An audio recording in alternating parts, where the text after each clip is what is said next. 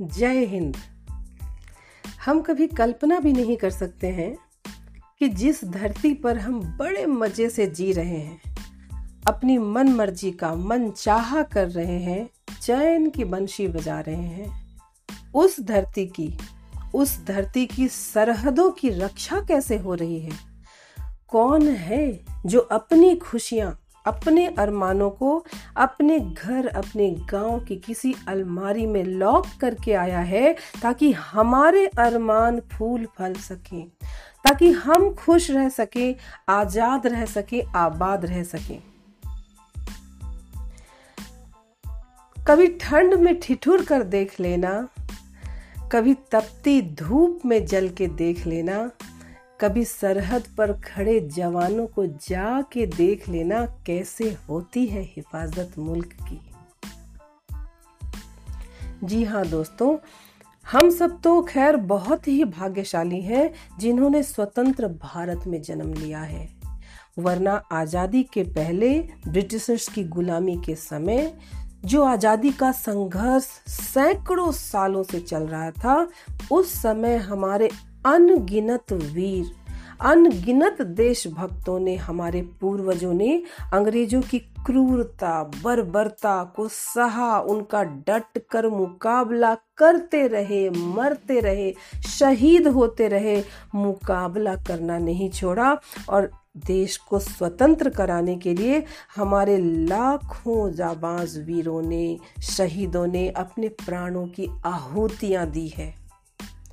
आज जो जो हमारी बोलने की आज़ादी है, जिसका कुछ लोग नाजायज फ़ायदा भी उठा लेते हैं, ये उन शहीदों की शहादतों का नतीजा है। वरना उस समय तो भारतीयों का सांस लेना भी मुश्किल था। बोलने की तो बात बहुत दूर की है, कभी सोच भी नहीं सकते थे। तो 15 अगस्त 1947 का दिन हमारी स्वतंत्रता का नया सूरज लेकर के आया था।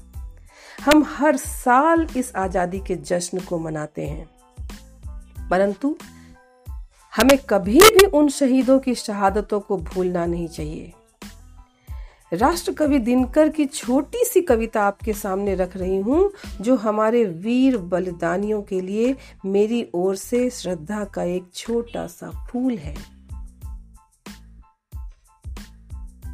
जला अस्थियाँ बारी बारी चिटकाई जिनमें चिंगारी। जला अस्थियाँ बारी बारी, चिटकाई जिनमें चिंगारी। जो चढ़ गए पुण्य वेदी पर, लिए बिना गर्दन का मोल, कलम आज उनकी जय बोल। जो अगणित लघु दीप हमारे, तूफानों में एक किनारे, जल जलाकर बुझ गए किसी दिन, मांगा नहीं स्नेह मुँह खोल। कलम, आज उनकी जय बोल। पीकर जिनकी लाल शिखाएँ उगल रही सौ लपट दिशाएँ, जिनके सिंह नाद से जन्मी, जिनके सिंह नाद से सहमी धरती रही अभी तक डोल। कलम, आज उनकी जय बोल। अंधा चका चाँद का मारा, क्या जाने इतिहास बिचारा। साखी है उनकी महिमा के सूर्य चंद्र भूगोल, कलम, आज उनकी जय बोल। आज उनकी जय बोल। जय हिंद, जय जवान, जय भारत।